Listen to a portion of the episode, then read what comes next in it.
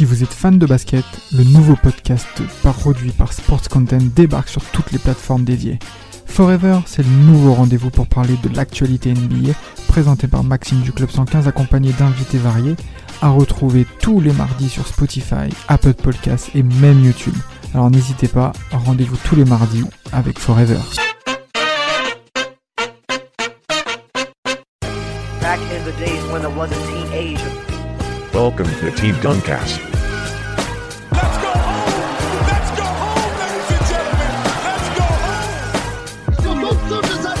Sur la tête de notre pivot de 2 mètres 10. Oui, pour lui taper dessus. It's over! It's over, ladies and gentlemen! Back in the days when I was a teenager. Latrell, Fontaine, Sprewell. Là, on a du joueur, on a de l'engagement, on a du cœur, on a de la violence aussi. Alors, je vais pas dire de la violence physique parce que ça, on viendra un petit peu plus tard sur le sujet, mais de la violence notamment vis-à-vis de, de ces dunks, parce qu'à cette heure-ci, pour moi, ça reste le tomahawk de main le plus dévastateur qui puisse exister de l'histoire. Il représente une, euh, une ville de cœur qui a été euh, pour lui, euh, je pense, New York, passé par les Warriors aussi, après le Run TMC.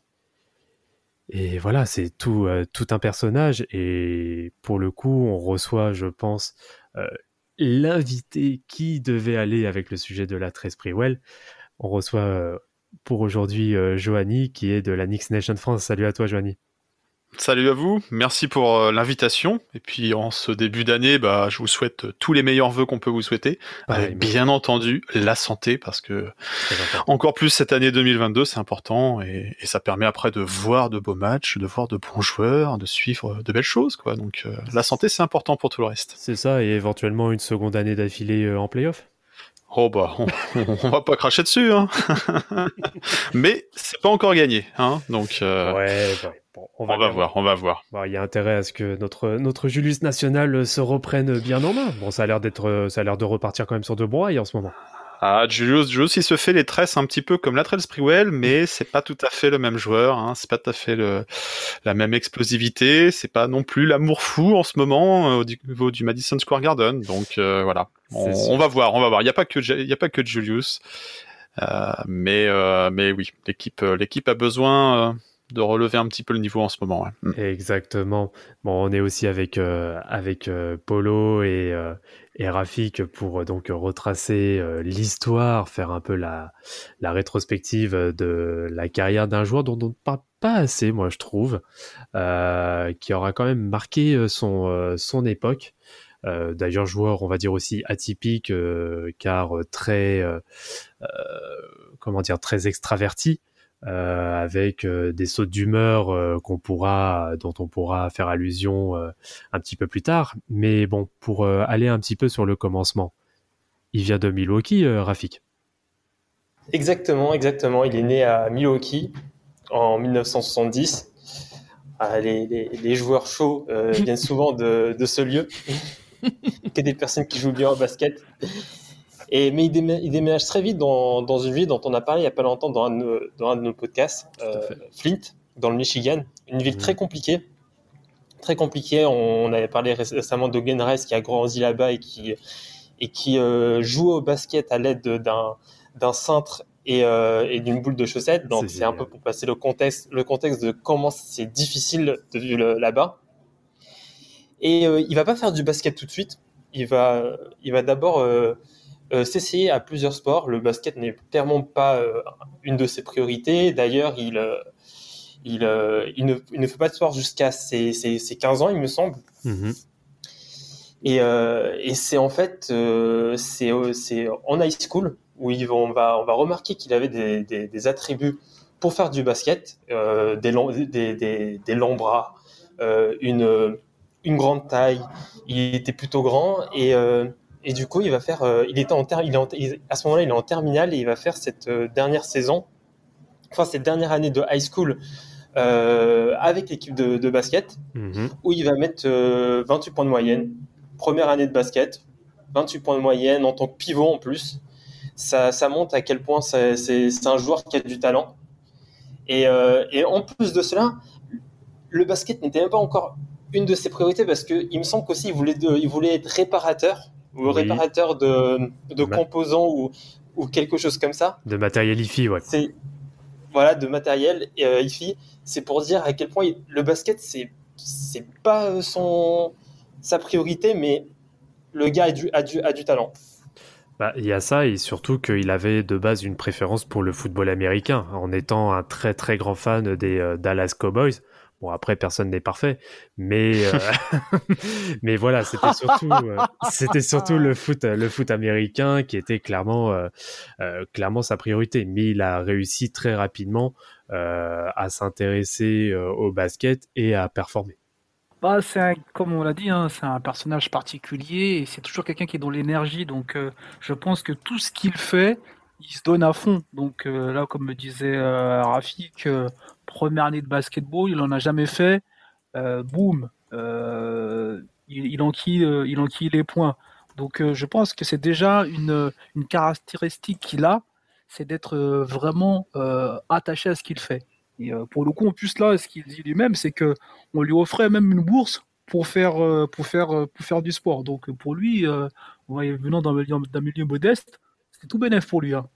Un, élément peut-être aussi important qu'on peut peut évoquer euh, bien avant ces années au lycée, euh, tâter de l'électronique et autres, euh, bah, c'est qu'il est comme beaucoup de personnes, beaucoup de joueurs issus euh, de, de ces minorités dans un cadre familial assez compliqué.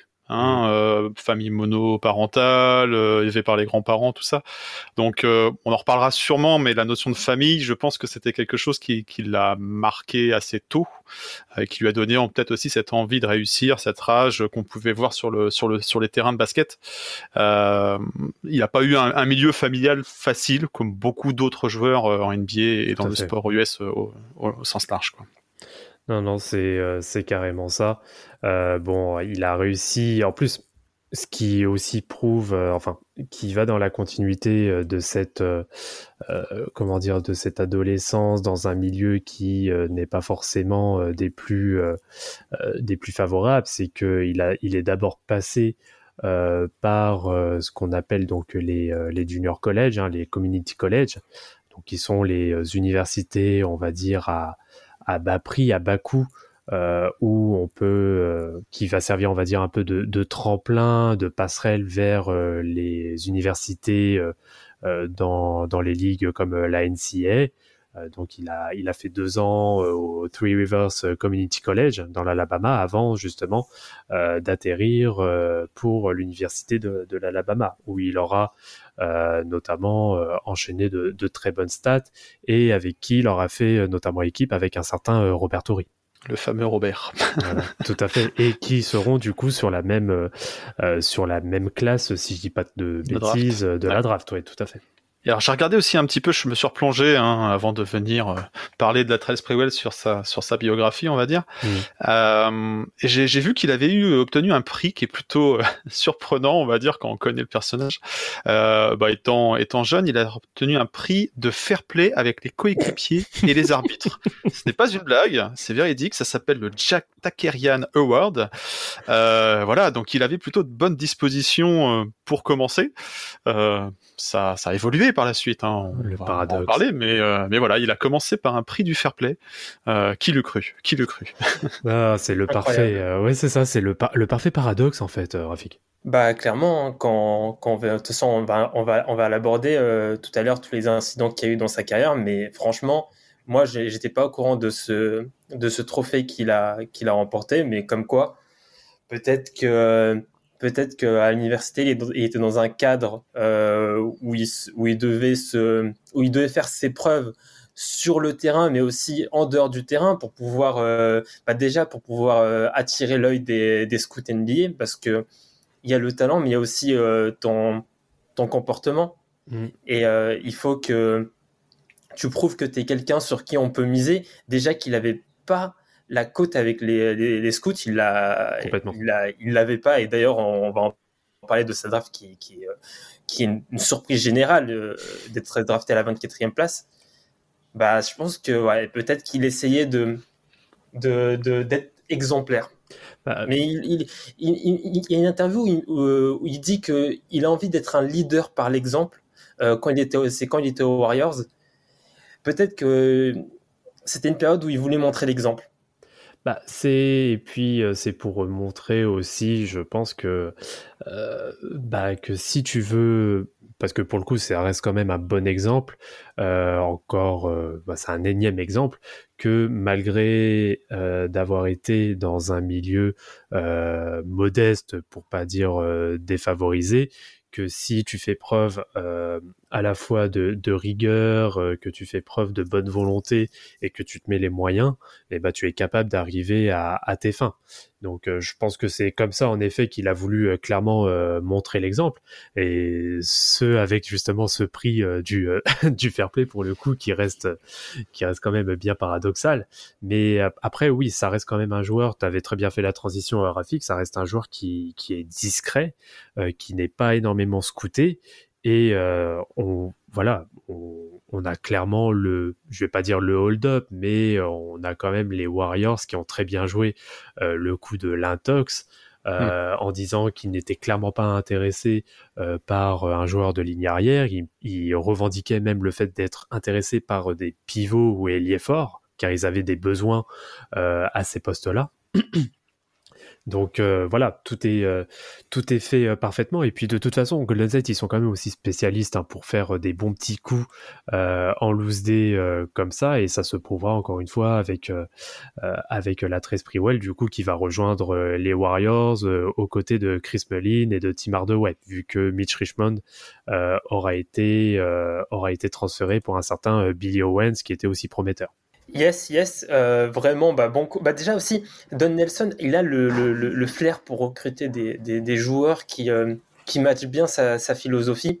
Il a vraiment ce, en fait, il est, il est tellement, euh, son schéma de jeu, sa philosophie, c'est tellement bien ficelé que il arrive facilement à repérer un, quelqu'un qui a, qui a le potentiel pour bien matcher. Et on va le voir dès sa première saison avec les Warriors. Hein, Mm. on s'attend déjà qu'on s'attendait pas à ce qu'il soit euh, drafté aussi haut, mais à ce qu'il soit aussi fort dès sa première saison, qu'il soit aussi euh, autant responsabilisé, euh, que ce soit du côté offensif ou défensif, parce que dès la première saison, on l'envoie défendre sur des Michael Jordan, on l'envoie défendre sur des sur des sur des gros des gros bonnets de la ligue. Et donc oui, Don Nelson a vraiment a vraiment le flair sur ce coup. Bon, en tout, ca- en tout cas, sa, sa, sa saison rookie, euh, je pense qu'il a vraiment impress- il a, il a vraiment été impressionnant par son énergie, son, son endurance, son, son activité, Mhm. sa, sa défense. Le... En fait, il, il était partout, que ce soit dans l'espace du terrain, mais aussi dans le temps, parce qu'il jou- il jouait quasiment, bah, déjà saison rookie, 30, presque 36 minutes, et on verra très très vite qu'il va, qu'il va jouer plus de 40 minutes par match. Bah, c'est clairement ça. Et puis en plus, c'est le premier rookie de l'histoire, euh, euh, notamment de la franchise, à obtenir les 1000 points, 250 rebonds, 250 passes, 100 interceptions et 50 contre.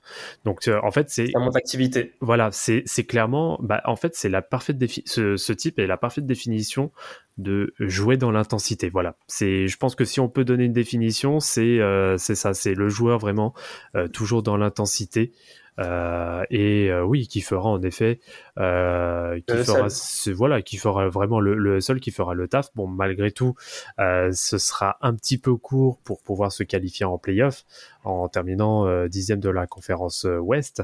Mais bon, ça reste quand même de très bon augure vis-à-vis de la suite, notamment avec avec un échange qui sera quand même conséquent en 93, avec euh, notamment Orlando et euh, donc euh, le, euh, le le transfert entre Chris Webber, donc qui euh, qui rejoint euh, les Warriors en l'échange d'un certain euh, Penny Hardaway. Ouais, c'est vrai que c'est un bon début aux Warriors. Euh, il avait une belle équipe quand même au niveau coaching staff, hein, parce qu'il y avait Don Nelson, mais il y avait un certain Greg Popo- Popovich, je sais pas si vous Mhm. connaissez. Ouais, euh, ouais, ça, me- ça me parle là, juste comme ça. Ouais. En, en faisant deux trois recherches, j'ai vu qu'il avait plutôt fait une belle carrière dans le coaching, ce, ce, Ouais. ce Greg. Mais euh, mais voilà, ouais, non, il fait un plutôt bon début de carrière NBA euh, à la surprise générale parce que drafté assez bas. Et puis tellement un bon début, bah, il est élu dans le dans le 5 des rookies quoi. Donc euh, pour un mec euh, que personne ne voyait venir drafté 24e, dans une cuvée de draft où il y avait du Shaquille O'Neal, du Alonso Mourning, c'est pas mal quand même, c'est pas mal. Ouais, mais vous avez tout bien résumé, c'est-à-dire que c'est une personne euh, et qui lui disait lui-même, hein, il court, il joue, il n'est jamais fatigué et il se pose pas de questions. Donc euh, voilà, lui quand il rentre sur le terrain, il fait ce qu'on lui dit de faire et toujours avec euh, une énergie débordante. Donc c'est vrai que c'est assez plaisant, je pense que quand on est coach ou même quand on est dans une équipe d'avoir un coéquipier qui qui se, qui se donne à fond de, de la première jusqu'à la dernière minute pour euh, faire en sorte que l'équipe avance. Quoi. Donc c'est c'est assez, assez sympathique. Non, carrément. Mais euh, du coup, bah, pour, pour faire un petit peu, on va dire, un time-lapse euh, de son aventure euh, Warriors, bon, on sait que par la suite, il réussira à se qualifier en playoff, notamment bah, sur la saison d'après en 94, malgré la grosse blessure de Tim Hardaway, hein, qui se fait une saison blanche à cause d'un déchirement des ligaments croisés. Mais c'est clairement cette saison, donc cette saison de sophomore, où Sprewell explose et qu'il acquiert, on va dire, une sorte de, euh, de rang de, de star. Euh, car euh, car il est, si je dis pas de bêtises, il est All-Star, il est il est All-Star. Voilà, c'est ça. Ouais, c'est ça. ouais. Il est All-Star et en plus il fait un très beau mix en étant à la fois, je crois, euh, pro. Il est dans la All NBA First Team, si je dis pas de bêtises, et il est All Defensive Second Team, je crois. Ouais, c'est ça, ouais. Ouais, non, il fait une, une énorme saison, et puis il fait tellement une énorme saison, 82 matchs, saison Mhm. pleine, 43 minutes par match, quoi. Gros, gros moteur, quoi. Le gars, il est sur le parquet, euh, il est pas là pour laisser la place aux autres, et, et il se donne, quoi. Il se donne à fond, et, et ça réussit à son équipe. Donc, euh, Bien sûr. ouais, c'est déjà la première saison rookie euh, impressionnant, mais la saison sophomore, il, il fait plus que confirmer, quoi. Non, c'est clairement ça. Bon, malheureusement, euh, les Warriors vont se faire sortir, bon, ce qui est clairement logique au premier tour euh, par euh, les Suns, bah, du trio Barclay, Marley, Johnson. Bon, là, il n'y a Mm. rien de plus logique, qui seront donc les futurs, euh, les futurs finalistes. Mais en effet, c'est vraiment porteur d'espoir pour la baie de San Francisco. Euh, donc euh, voilà, on, sait maintenant à quoi s'attendre. Euh, Les, Warriors continuent d'être sur la carte, mais avec un effectif du coup qui est quand même renouvelé et qui est quand même beaucoup plus beaucoup plus frais et beaucoup plus intensif que ce qu'elle a que ce qu'elle a pu être auparavant. Mais, mais juste, mais après, mais après cette, belle saison 93-94, il y a il y a la saison d'après, elle est, elle est, elle est très compliquée pour, pour les Warriors. Euh, ça, le, le bilan, le bilan chute. Mm. Euh, on descend à, on descend à quasiment euh, un, un quasiment un 25% de, de victoire. Et ils font un 26-56. Ouais. C'est, euh, c'est peut-être 30%. C'est un 30% La douche froide, de, quoi. de bilan. Et justement, c'est ça, Ah c'est oui, la mais douche froide. C'est la douche froide. Euh, je sais pas comment ça l'expliquer parce que il y a quand même Ah, le il y a coach. Tim Hardaway, il y a Chris Mullin, Ouais. il y a le Ouais. ouais, Il y a, il y a coach, cha- il y a- changement de coach en plein milieu de saison. euh, c'est vrai. c'est que ça n'allait plus, quoi. Ouais.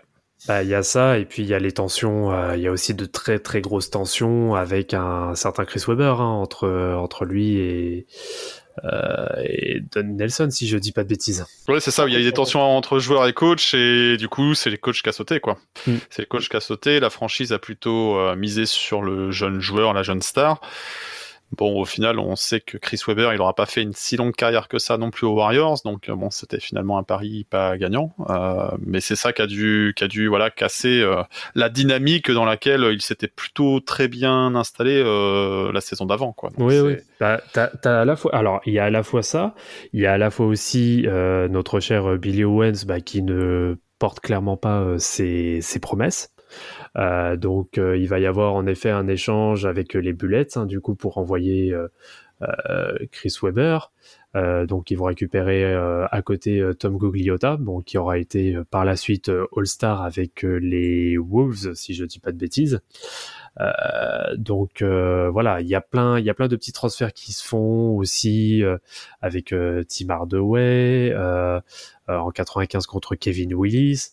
Euh, bon, malheureusement là, ça devient un petit peu la, descente. Je vais pas dire aux enfers, mais on est vraiment dans un euh, dans une période de, de vide. euh, avec des saisons individuelles qui peuvent être satisfaisantes pour Sprewell, mais qui ne sont pas suffisantes collectivement pour, pour les Warriors.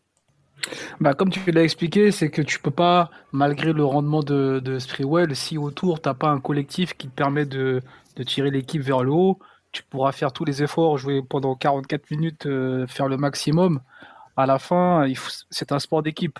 Donc, euh, comme vous l'avez dit, le collectif, euh, les joueurs qui sont autour de lui sont moins efficaces, sont moins apportent moins aussi leur contribution. Donc forcément, comme vous l'avez dit, les chiffres vont tomber et malheureusement, on va aller direct doucement, on va glisser doucement vers une, une période où je pense qu'il y a un peu de l'agacement et, euh, comme vous avez dit, plus en plus de tensions qui, qui se développent au niveau de, de la franchise.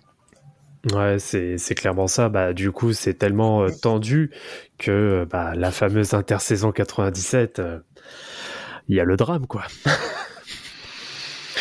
Il y a, un- joueur frustré, il y a eu des changements de coach, euh, il y a eu euh, des playoffs et puis après plus rien. Euh, Un joueur qui donne tout en termes de minutes, euh, en termes d'énergie, mais, mais peut-être euh, trop seul, on va dire, dans cet effectif. Donc euh, ouais, je pense que ça lui est monté à la tête. Hein. Bah, il y a ça. Bah, derrière, en effet, il rentrait pas forcément dans les euh, dans les plans entre guillemets euh, collectifs de PJ Carlesimo, car ce dernier le, le considérait beaucoup trop individual individualiste, pardon, ce qui ne va clairement pas plaire à, à Sprewell, parce que comme tu l'as très bien dit, Johanny, il était, il faisait quasiment cavalier seul euh, pour pouvoir euh, essayer de tenir euh, de tenir la barque. Et donc c'est sur euh, le premier euh, au 1er décembre 97 pour être exact donc euh, Carlissimo sur une euh, sur une séance d'entraînement donc euh, va lui demander un truc tout con juste de mieux appuyer ses passes euh, Sprewell n'était pas forcément on va dire euh, sous euh, sous son meilleur jour et euh, grosso modo euh, plus réceptif. voilà, il est peut-être pas très réceptif, exactement. Et euh, donc il y a Carlissimo qui va lui demander euh, exactement. Alors, je, je- mon anglais n'est pas n'est pas le meilleur, mais de mettre un petit peu de moutarde euh, sur ses passes, donc de beaucoup plus les appuyer, qu'elles soient beaucoup plus sèches et plus fortes. Et bon, le gars n'apprécie pas. Voilà, il dit qu'il n'est pas d'humeur, etc., etc. Bon, bien sûr, il y a Carlissimo qui revient un petit peu euh, à la un charge. petit peu à la charge en se rapprochant de lui. Et bon bah. Là, c'est la, la moutarde qui monte au nez de Sprewell. et, Exactement, euh, sponsorisé par Amoura. Voilà. Et petite dédicace à tous tous vos auditeurs de Dijon hein, aussi. hein. Exactement. par amour du goût.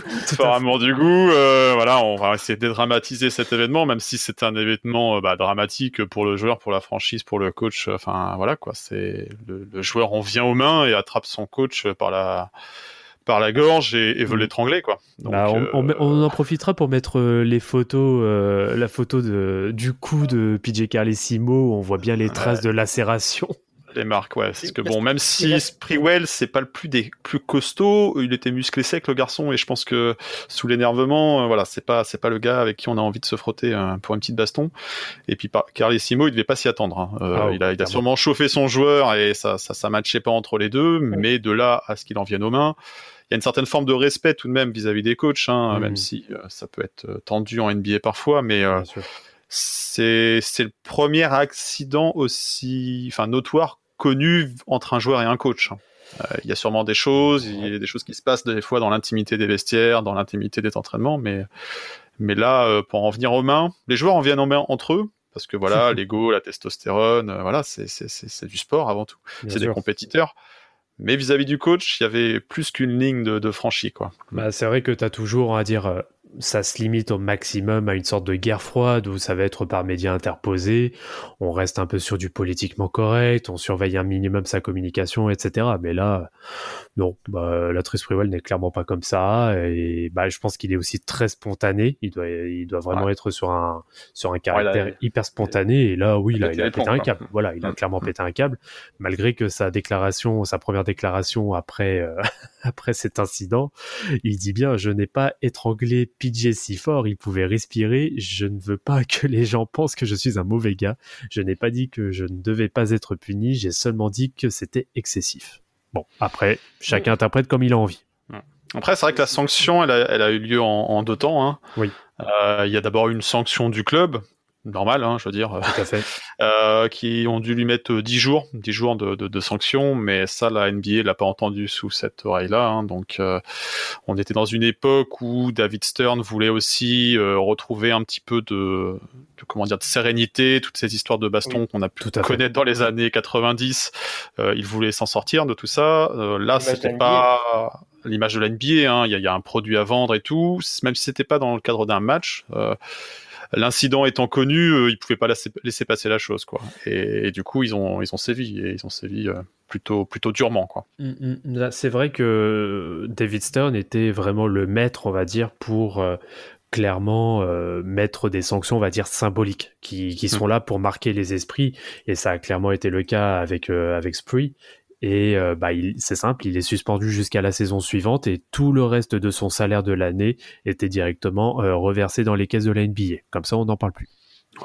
Alors, je sais plus combien était son salaire. euh, bon, c'était un All-Star, il avait prolongé son contrat rookie, mais, euh, mais quand même, ouais. Il était ouais. sur un contrat de... Alors, c'était 32 millions sur 4 ans. Donc, euh, bon, il suffit de... Ça n'a plus rien à voir avec ce qu'on- vit aujourd'hui. Hein. Là, bientôt, c'est 32 millions par saison, et ça. encore.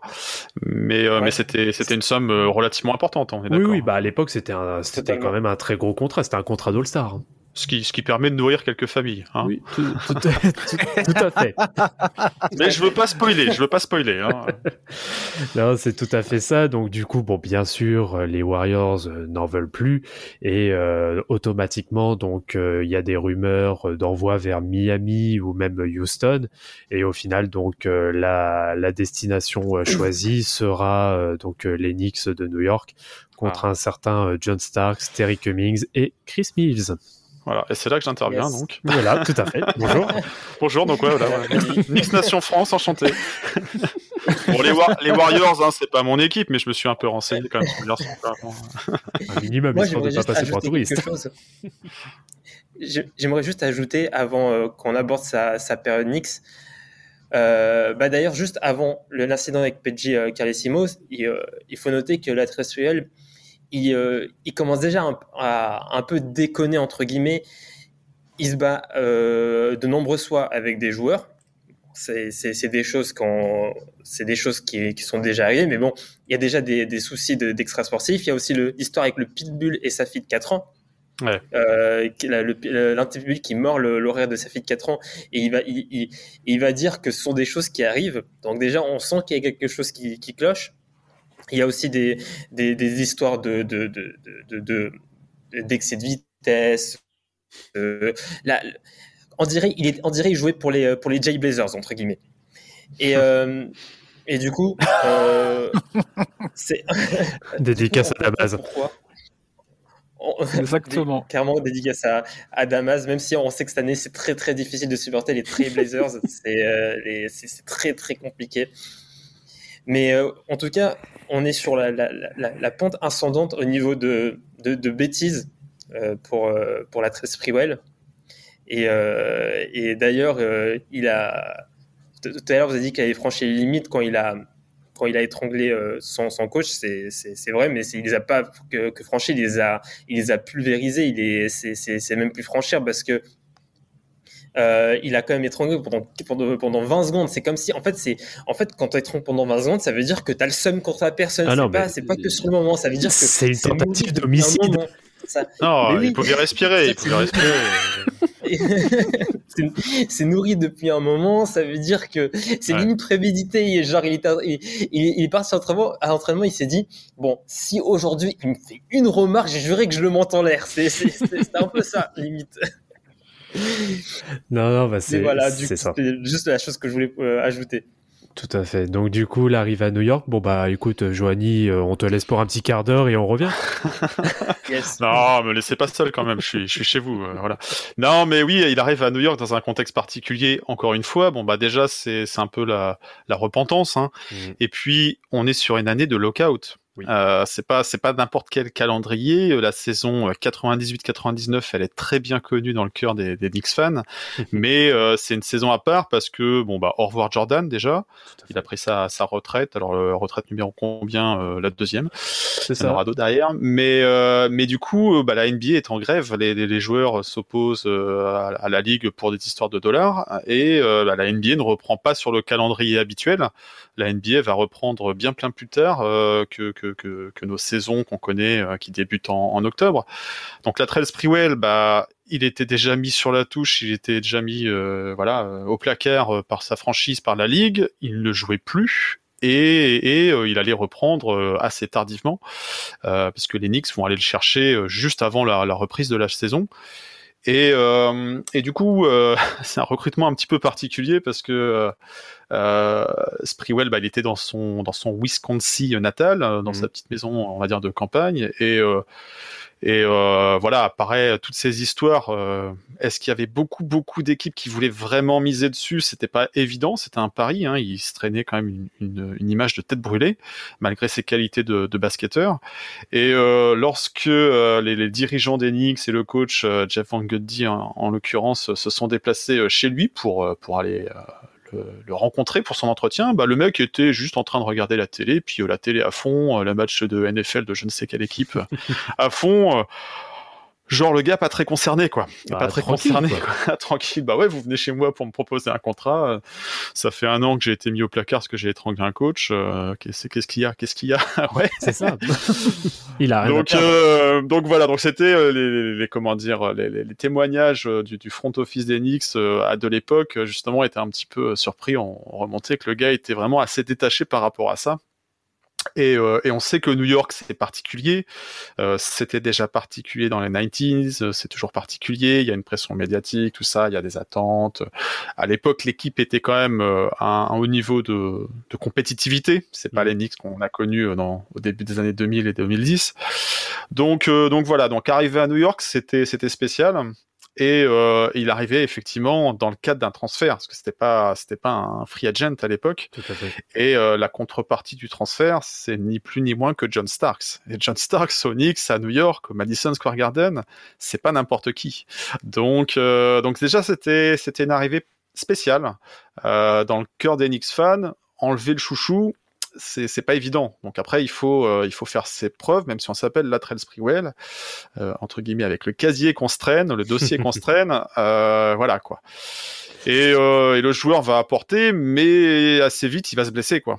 Et Bah, c'est là, du coup, t'as as, envoyé ton John Starks aux Warriors et tu récupères un joueur dont tu sais pas d'ailleurs trop à quoi t'attendre en termes de, de, de niveau de forme, et puis aussi en termes d'association sur le terrain dans, dans, dans l'effectif, parce qu'il y, avait déjà un certain Alan Houston sur le poste Tout à 2. fait. Donc euh, voilà, c'est un recrutement qui est un peu spécial au début, un peu mitigé, euh, je pense dans le dans le cœur des fans. Euh, alors moi j'étais pas, enfin j'étais j'étais fan des Knicks à l'époque déjà, mais j'étais pas new-yorkais, hein, je, Mm. je n'étais pas sur place pour pour vivre et tout, et on n'avait pas à la fin des années 90 autant d'accès aux réseaux sociaux et tout, aux certain, informations. Mais voilà, c'était clairement pas euh, tout de suite euh, la lune de miel euh, entre euh, la communauté Knicks et, euh, et ce Latrell Sprewell, qui était plutôt un sixième homme. Oui, Donc, bah, il a commencé sixième homme, oui. euh, donc passer de All-Star, euh, voilà, 20 points par match, euh, des récompenses en veux-tu en voilà, une responsabilité à un rôle de, de repenti euh, sorti de banc. Voilà, faut, faut le digérer aussi. Non, bah, c'est- clairement ça. Et puis après, on est aussi sur un contexte new-yorkais qui est très particulier. euh, parce que déjà la saison d'avant, bon, euh, vous vous faites sortir euh, par, euh, par le hit euh, trois manches à deux. Bon, on va pas revenir sur la bagarre, sur les bagarre. voilà, on va pas revenir sur les différentes euh, séries euh, hit Knicks, hein, sur lequel d'ailleurs on fait on fait un épisode sur la saison 2 euh, qui est qui sont d'ailleurs de des, des séries qui sont exceptionnelles, moi je trouve, euh, en termes d'intensité et vraiment là on a une vraie rivalité. euh, Oui, comme oui, on les aime. Et surtout qu'on sort aussi euh, oui d'une fin de saison sans Patrick Ewing qui s'est quand même bouffé 56 matchs à cause donc à cause de blessures Euh, donc on n'était clairement pas dans les meilleures euh, dispositions pour commencer euh, pour commencer la saison 99, sachant qu'en plus il y a le, lockout. Donc on n'était clairement pas dans les meilleures dispositions. Et pareil, je vais refaire encore une pub. on retrace très bien aussi sur un des épisodes qu'on a fait précédemment, qui est la saison 99 des Knicks. Et en termes de, on va dire, de remontada, euh, parce que tout se joue Mm. vraiment sur les sur la der- dernière dizaine de matchs. Ouais. Euh, de le, le run est juste monumental et qui est très bien et c'est là qu'on voit clairement le duo euh, Sprewell-Houston qui voilà qui remonte euh, sachant que Alan Houston on l'attendait déjà mais euh, ils vont clairement je veux dire porter leur couille on va dire ce qui est pour euh, pour clairement remettre les Knicks au devant de la scène avec un autre statut. Bon là ce sera plus un statut on va dire de d'outsider mais qui va euh, confirmer euh, qu'il faut compter sur eux C'est une saison très particulière parce que oui, Patrick Ewing était blessé la saison d'avant, mais il a été aussi blessé pendant cette saison. tout à fait Donc ça a déstabilisé pas mal de choses. Au revoir euh, John Starks, au revoir Charles Oakley également. Mhm, Bonjour Marcus Camby, mais Marcus Camby, on s'en sert plutôt aussi en, en sortie de banc. tout à fait. Euh, donc voilà, donc euh, Jeff Van Gundy qui était sur la sellette, donc un coach, euh, un coach qui était sous tension, un, un président des opérations basket qui est démis de ses fonctions euh, sur la fin aussi. Donc euh, voilà, un contexte comme on les aime à New York avec du drama, en veux-tu en voilà, et essaye de te qualifier en playoff avec ça quoi. Donc euh, ils arrachent euh, dans la dernière ligne droite une une place, euh, de, une huiti- huitième place. Mhm. Bon, c'est un peu un faux huitième en vrai, hein, parce qu'il y avait quand même un Oui. effectif qui Oui. était assez dense, talentueux, euh, expérimenté, mais aussi nouveau. Il y avait de la, de la nouveauté cette saison-là. Euh, donc voilà, il, il n'aurait pas été euh, déconnant de les voir un petit peu plus haut, mais avec la saison un peu compliquée qu'ils ont fait, ils se sont qualifiés euh, en huitième place. Et puis après, euh, ce formidable parcours de playoff dont on peut parler, si vous, si vous le souhaitez, avec un, un latrell phénoménal aussi, quoi. Oui, bah écoute, euh, allons-y, allons-y. De toute façon, Bah, déjà, on, on retrouve qui On retrouve qui au premier tour On retrouve le Miami Heat. Bon alors, le Miami Heat, hein, rivalité qu'on connaît, euh, on n'a pas besoin d'en faire des Oui. tonnes, mais, euh, mais tout se décide sur, la, sur le dernier match. Alors, c'était des, des, des séries En qui se jouaient en cinq matchs, et puis donc avantage Ouais. du, cher- du terrain pour Miami. Et ça se joue, euh, voilà, à, à couteau tiré, des, des petits scores, euh, des équipes qui scorent pas, qui scorent pas beaucoup. Hein, ça n'a rien à voir avec la C'est l'Est qu'on aime. C'est l'Est qu'on C'est aime. l'Est qu'on aime, euh, vraiment défensif, rugueux, euh, où chaque point euh, se mérite, hein, euh, avec des briscards des deux côtés, hein, des Mhm. deux côtés dans les deux équipes. Euh, pas forcément les joueurs les plus talentueux, mais les joueurs, euh, voilà, avec euh, des gros, un gros cœur, C'est ça. des, des, des balls aussi, mais un gros cœur. Euh, et puis, euh, et puis, bah, Latrell Sprewell qui se retrouve sur cette fin de match dans ce Game 5 à Miami, qui manque de perdre le ballon. hein. Il Mhm. manque de perdre le ballon sur la dernière action. Bon, euh, sauvetage in extremis et puis euh, remise en jeu. Alan Houston qui nous fait son petit teardrop, ça rebondit, boum, voilà, game over. On élimine le hit. Euh, surprise parce que ça faisait quelques temps qu'un numéro 1, un numéro 1 ne s'était pas fait sortir par un numéro 8. Ouais. Euh, la fois précédente, c'était les Nuggets, les Nuggets contre les Sonics. Voilà, c'est ça. Donc chacun, chacun son tour cette fois-ci. C'était dans la conférence Est. Donc, euh, donc voilà, donc euh, des playoffs qui démarraient euh, de façon épique. C'est ça. Et, Et, après, puis derrière, Atlanta. Hmm. Ah, les fameux Atlanta Hawks qu'on aime les, encore plus maintenant. Les piou piou bon bah là ça a été assez vite. Hein. C'était un coup de balai euh, 4-0 et puis euh, avec un, un écart assez important. Et, euh, et là ce qui a fait la différence c'est euh, c'est la rapidité, c'est c'est le jeu en vitesse, euh, ce backcourt euh, avec Houston et Sprewell euh, qui a fait la différence sur sur l'effectif des, des Hawks quoi. Donc ils ont pas ils ont pas existé euh, les Hawks sur cette série là. C'est- Et on arrive en finale de conf. Qui on retrouve? Les Pacers. Voilà, donc encore une autre rivalité. Les Pacers de Damas. Encore Voilà. Damas, toujours. hein. Petite dédicace. Il choisit bien ses équipes, c'est cool. non, mais, mais une équipe respectable et, et- et que je respecte aussi, hein, parce que voilà, il y a eu, il y a eu de belles rivalités, de bons combats, de belles séries. Oui. Et, et là encore, euh, bah, on a aussi un, un duo euh, Houston et euh, Sprewell qui, qui fait le travail. Bien sûr, Larry Johnson, hein, le, Mm. le fameux shoot, mais euh, mais c'est quand même Spree et, et, et Latrell aussi qui font qui font la différence en fin de série. Euh, là où Reggie. Miller passe à côté.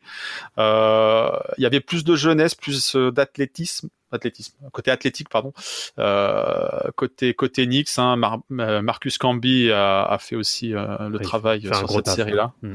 Euh, mais Sprewell est, est un élément très important, quoi. Et, et- et là, il commence à, à être plus qu'un sixième homme, hein, d'une certaine façon, avec Ouais. son, son, son rôle. Tu voulais rajouter Et- quelque chose, euh, Rafik? Euh, juste ajouter, euh, non, c'était juste euh, faire un commentaire sur le fait que, que Marcus Camby, euh, il fait une très très grosse saison. On l'attendait pas vraiment à ce niveau-là et franchement, son, son adaptation au Knicks et, et son apport en playoff, franchement, il est, il est très important. Ouais, parce que Ewing est, est, est out dans le courant de la Mm. série là, Ouais. tendon d'Achille, donc là c'était c'était mort. Après, il fait une très grosse euh, série, euh, voilà, il fait une très belle campagne, même si ça a été compliqué pour lui de, de s'intégrer. Mais c'est pas le c'est pas le pivot titulaire quoi. Je sais pas si vous vous rappelez de, de ce pivot titulaire euh, qui s'est fait Allez, accessoirement euh, défoncer par Shaquille O'Neal sur un dunk. hein, Aïe, à chaque fois qu'on parle de lui. Voilà, donc je sais pas si je vais évoquer son nom. Allez, on va On va, on va, Mais on non, va mais préserver son anonymat. on va préserver son anonymat. Vous retrouverez les vidéos sur internet si vous le cherchez. Vous tapez Shaquille O'Neal euh, hein, et, et Dunk sur un X et vous trouverez facilement de qui il s'agit. Mais ouais, Marcus Camby, n'est pas pas titulaire. Et puis et puis tout ça nous amène euh, bah, au final, finale NBA. Donc qui l'eût cru, une équipe euh, huitième qui se retrouve en finale NBA. Ça ça pour le coup c'était inédit. Autant les Nuggets euh, avaient sorti les, les Sonics, mais euh, mais non, il n'y avait pas d'équipe numéro 8 arrivée jusqu'en finale NBA. Bon, c'est euh, un mastodonte là. hein. Là, là, là, là, la, différence de niveau, surtout dans la raquette, euh, était, Oui. était, était rédhibitoire. Mais encore une fois, bah, c'est Spree et Houston qui, qui sauvent les meubles, hein, qui vont arracher la seule victoire de la série au Garden, où euh, la paire Houston-Sprewell, euh, je crois que finit à 50, 52 points à deux là. Donc euh, ouais, ouais, ils ont, ils, ont fait mal aux Spurs pour le coup mais c'était pas suffisant pour euh, pour aller au bout quoi. Il n'y a pas de happy end dans cette histoire. Même si encore aux yeux de beaucoup euh, Knicks fans, euh, ça reste des héros sur cette euh, cette campagne 99 et euh, euh, a gagné beaucoup beaucoup de cœurs new-yorkais euh, sur cette saison-là Carrément. avec des actions, euh, voilà, des highlights, euh, des dunks rageux euh, énormes, voilà, qui qui qui ont qui sont restés ancrés dans l'imaginaire collectif des, des fans. Quoi. C'est c'est exactement ça. Alors après, il va y avoir quand même aussi la confirmation la saison d'après, hein, sur la saison euh, euh, 99-2000, où euh, les Knicks répondent présent, terminent avec une euh, avec un, un bilan de 50-32 euh, et qui va qui va avoir un parcours aussi très honorable. Bon bah là cette fois-ci, euh, la, la retourne en demi-finale de conférence euh, face au Heat, qui va gagner Ouais. cette fois-ci euh, 4-3. Bon, voilà, hein, c'est C'était serré, c'était serré, euh, c'est le but des rivalités après, c'est que euh, c'est que ce soit pas toujours à, à sens unique Les- pour le coup. les mêmes qui gagnent. hein. Exactement. Donc euh, là aussi, on a euh, la Sprewell euh, qui voilà qui est aussi euh, au top, malgré que ce soit Alan Houston qui soit le leader à la marque avec euh, quasiment euh, 20 points par match. Euh, euh, la Sprewell qui est à 19 à peu près. On a le retour de Pat Ewing qui joue euh, 62 matchs. Bon voilà, c'est vraiment euh, la confirmation euh, de la saison euh, de la saison passée pour le coup. Ouais, puis la trail, 82 matchs, 40 minutes. Donc voilà, tu peux, Ouais. tu peux difficilement tenir plus, quoi. C'est ça. Euh, après, ça va être pareil pour la saison euh, 2000-2001. On est à 48-34. Bon, là, ça échoue euh, au premier tour. euh, face euh, face aux Raptors, bon, on connaît après la suite pour les Raptors, face à Philadelphie et la suite pour Philadelphie, etc. Une équipe, une équipe euh, émergente, hein, les Raptors à ce Tout à moment-là. fait. Et cette saison, ce qu'il y a à noter, bah, c'est que Sprewell retrouve une étoile de All-Star à 30 ans, euh, en compagnie d'Alan Houston. Donc c'est, c'est, ça sera sa dernière sélection de All-Star. Il va encore nous faire de belles saisons derrière, mais euh, voilà, avec les Knicks, euh, ça sera sa seule étoile euh, sur cette saison euh, 2000-2001. C'est ça, exactement.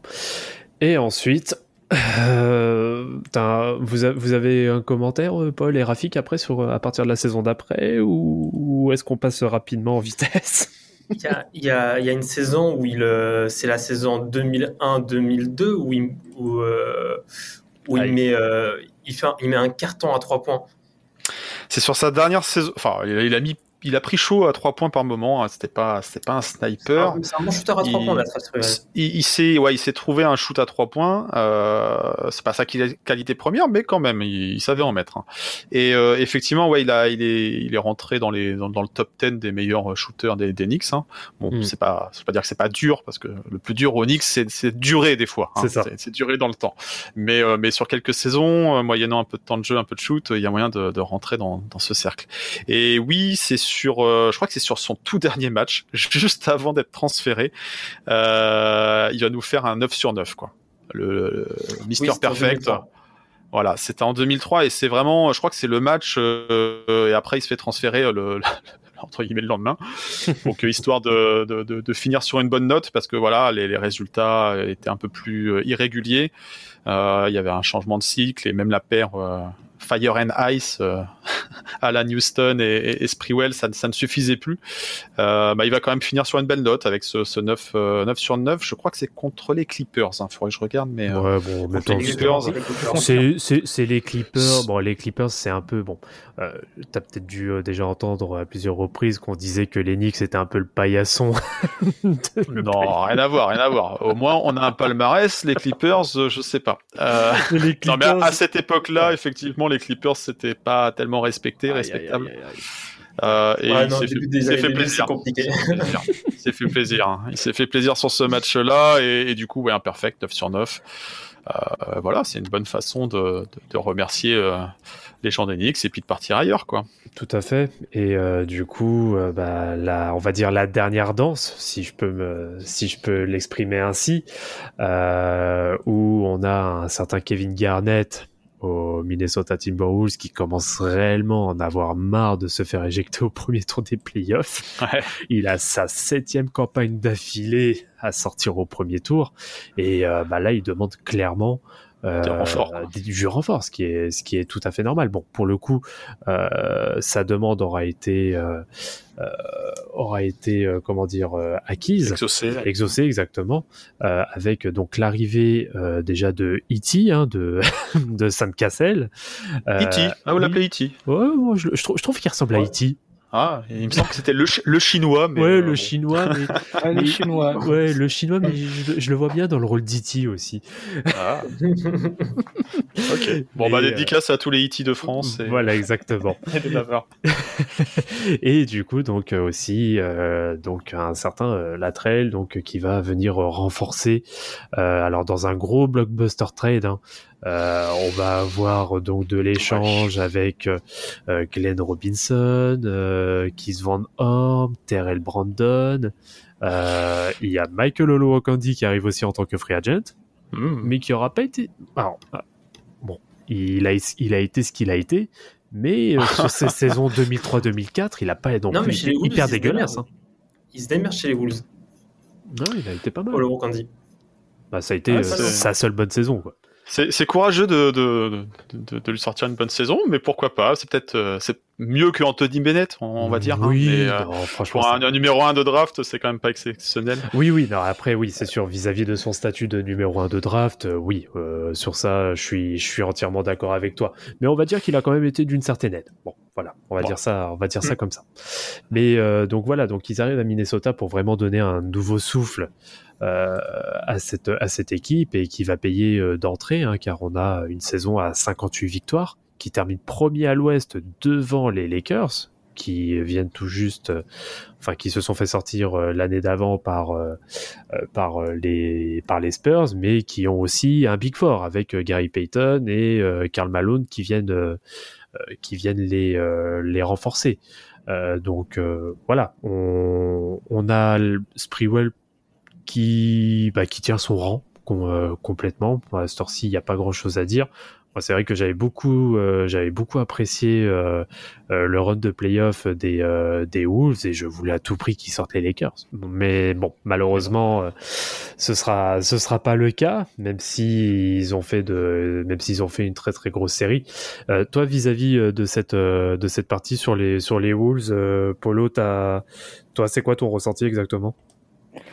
Bah, comme tu l'as dit, je pense qu'il a, il a apporté de la fraîcheur chez, chez les Wolves, mais euh, comme, comme tu, tu viens de le préciser, il a, il a, je pense qu'il avait aussi en travers de la gorge euh, par rapport à, à la défaite contre les Lakers. Et il, il, enfin, il, a- il indiquait que euh, Kobe a joué de façon différente contre les Wolves que Mm. contre, contre Détroit. Et il est un peu déçu que, fait, que la, la- la façon dont joué Kobe, euh, plus altruiste, euh, enfin, bah, comme un joueur, on va dire, euh, comme un professionnel, et que après les avoir battus, il est un peu changé son style pour un peu être devenir le, le, le croqueur ou le mec, le mec qui fait pas de passe. Donc il s'est dit bon voilà, c'est un peu dommage. On avait peut-être une chance de les battre et euh, on n'a pas su la saisir. Et je pense que comme il avait déjà eu cette sens- sensation avec euh, les Knicks d'être passé à côté au niveau de la finale. Et c'est vrai que là, pareil, euh, avoir la sensation de d'arriver jusqu'au bout et de se faire euh, chipper le euh, la récompense euh, juste à- juste après, c'est un peu dommage. Ouais, c'est sûr. Toi, Rafik, par rapport à ça? Bah, son arrivée aux Wolves, elle est déjà, euh, elle apporte déjà, euh, en plus de la fraîcheur, elle apporte vraiment. euh, euh, en fait, elle fait step up un peu cette franchise qui a du mal à, à s'imposer, enfin à s'imposer à l'Ouest. Il y a, il y a, il y a Kevin Garnett qui, euh, qui, est, qui est très, très, très, très fort euh, sur les années, euh, sur, sur les années 2002, 2003, 2004. D'ailleurs, c'est la saison où il est MVP, 2003-2004. Ouais, c'est ça. ouais. Mais, euh, ouais.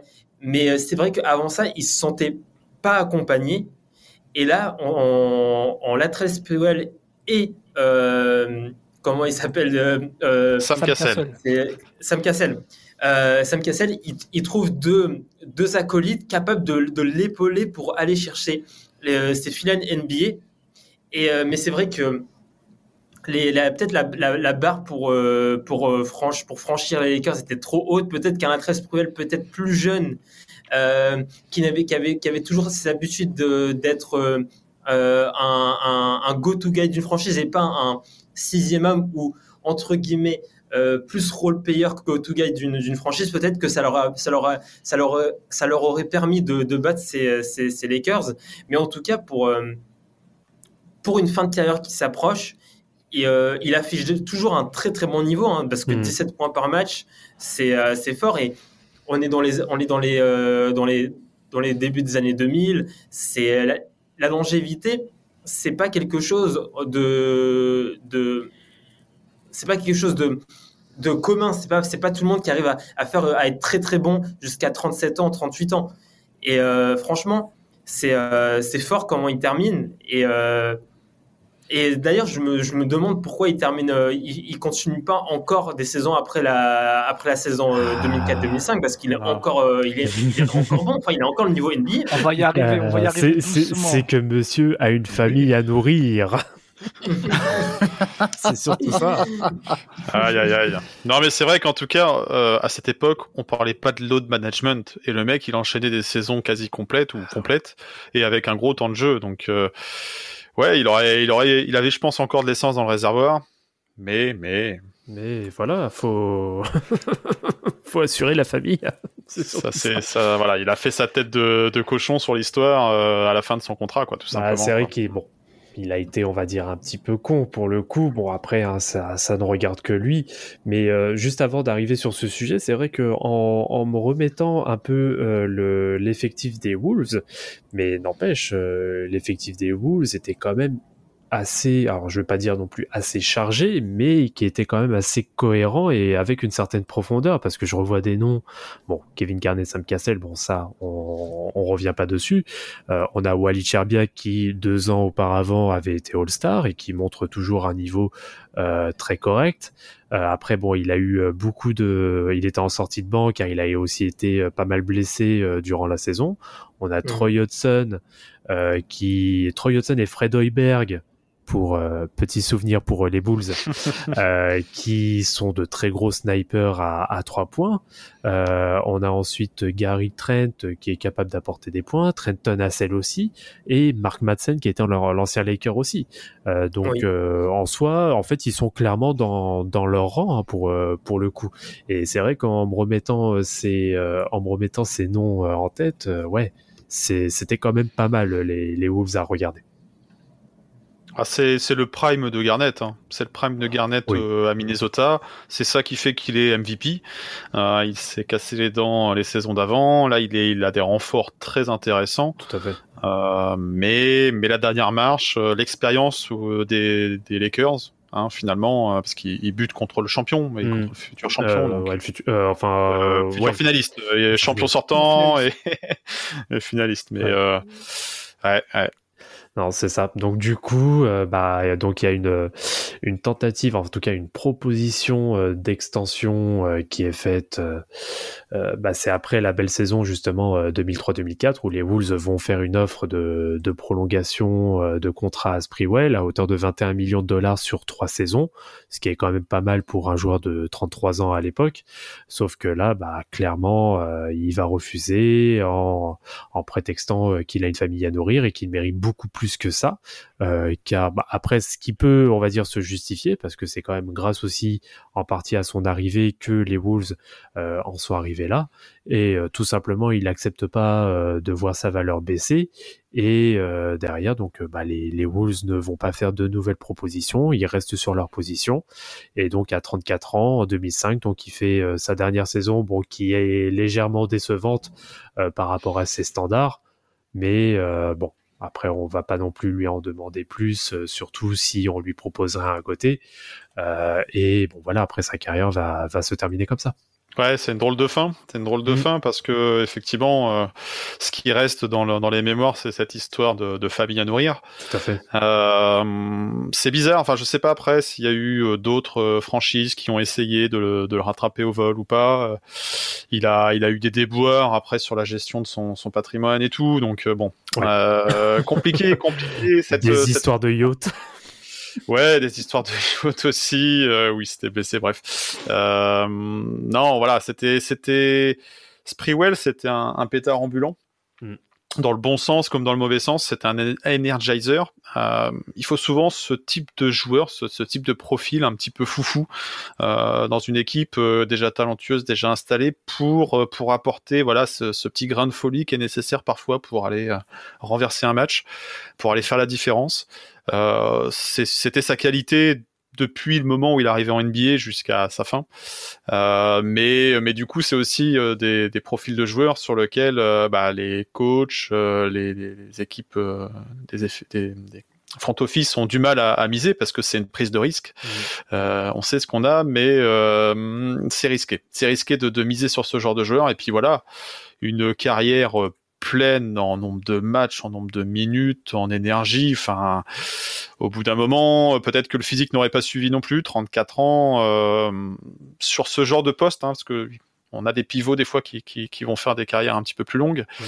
mais sur des arrières explosifs, c'est c'est compliqué de durer aussi, quoi. Donc, euh, bah voilà, finalement. euh, ça s'est terminé sur un, refus de contrat et C'est ça, avec une euh, avec une famille à nourrir et puis euh, bon malheureusement il aura eu aussi quelques quelques déboires euh, personnels derrière où en 2006 eh ben, il a été il a été mis sous une enquête bah, par la police de Milwaukee car une jeune femme de 21 ans l'avait accusé encore une fois d'avoir été étranglée lors lors d'une relation on va dire sexuelle euh, donc euh, voilà, encore des histoires d'étranglement. Euh, Il y a aussi euh, des histoires. L'étrangleur de Scranton. Ah c'est ça. Les personnes qui ont la, qui ont la référence. La référence. L'étrangleur de Scranton. c'est ça. Et donc il y a ça. Il y a des histoires aussi euh, de comment dire. euh, je vais pas dire d'évasion fiscale, mais de fraude fiscale euh, par rapport à ses biens, notamment le, le yacht à 1,5 million de dollars qui aurait pas été euh, déclaré, on va dire correctement. Euh, Il y, a, y a eu aussi des poursuites vis-à-vis euh, d'une de ses anciennes compagnes qui lui demandait 200 millions de dollars euh, car leur contrat, alors je sais pas si c'est un contrat de mariage ou un contrat, euh, bref, un- une sorte de pax ou je ne sais quoi, qui n'aurait pas été respecté. Bon, bref, voilà, il a eu pas mal de pas mal de déboires, se concluant aussi en 2011 euh, par par une poursuite de l'État du Wisconsin euh, pour aussi une fraude fiscale à hauteur de 3,5 millions de dollars. Bon, voilà. Et il est devenu le citoyen le, qui devait le plus d'argent au trésor public dans le Wisconsin avec cette, cette- D'accord. avec cette histoire. Donc euh, c'est pas c'est c'est pas c'est pas rien. Et puis le, le problème avec ça, c'est que malheureusement, il, il parlait de famille à nourrir, mais ce qui est le plus grave dans tout ça, c'est qu'il peut même pas subvenir au, au traitement de sa propre fille qui a des problèmes de santé avec euh, avec Mhm. tout ça. Et c'est quand même vraiment dommage pour quelqu'un qui a gagné plus de 100 millions, enfin je, même, même je pense plus dans sa carrière, de faire appel à des dons pour pouvoir soigner sa fille. Vous voyez, c'est quand même incroyable d'avoir gagné tout cet argent et de ne pas pouvoir se dire, bah, si ma fille a besoin de quelque chose, euh, Ouais. faire le C'est- nécessaire. Quoi. C'est une triste fin, une triste euh, suite à sa carrière sportive. Après, c'est pas le seul malheureusement euh, Mhm. dans ce Exactement. dans ouais. ce monde. Euh, on pense aussi à Alan Iverson, par exemple, qui a, qui a gagné aussi énormément dans sa carrière, même en contrat de sponsoring, et qui a eu énormément de déboires de par son entourage, des mauvais conseillers et tout, et puis peut-être un train de vie aussi pas adapté. C'est, c'est voilà. Malheureusement, euh, ouais, ça, ça se finit pas bien son, son après carrière non plus. Euh, je sais pas s'il a pas été déclaré même en, en faillite personnelle ou. euh, Oui, ça se peut, oui. Mais euh, ouais, triste à ce niveau-là aussi. Ouais. Euh, ouais, ouais. Donc euh, voilà. Donc euh, bon, malgré euh, malgré les les déboires et on va dire les les limites qui auraient pu être atteintes sur le plan le plan personnel, Latrell Sprewell reste quand même un joueur qui voilà qu'on aura su quand même apprécier de par qui a été quand même un minimum précurseur, euh, on va dire sur euh, sur son poste en étant un arrière euh, extrêmement euh, explosif et puis qui nous aura quand même fait apprécier les Knicks à un certain moment. Oui, moi je les appréciais déjà avant, mais euh, mais bien sûr qu'il a il a marqué le cœur des fans et à tel point qu'il est maintenant un petit peu revenu euh, autour de l'organisation des Knicks pour euh, pour travailler autour d'événements caritatifs Mhm, ou euh, voilà dans, fait. dans, dans le giron. James Dolan, hein, pour le, le citer, l'a l'a rappelé récemment, enfin récemment, il y a quelques années après la brouille avec Charles Oakley. Donc voilà, il regravite un petit peu dans le microcosme new-yorkais. On a eu l'occasion de, avec l'association, de le croiser lors de l'événement, lors du NBA Global Game de Londres. Il y a, a quelques Mhm. années là, avant avant ces histoires de pandémie. Ouais. Euh, donc voilà, il, a retrouvé un, un petit boulot, un petit boulot euh, côté du côté de New York, comme quoi, euh, comme on dit, Nix un jour, Nix toujours.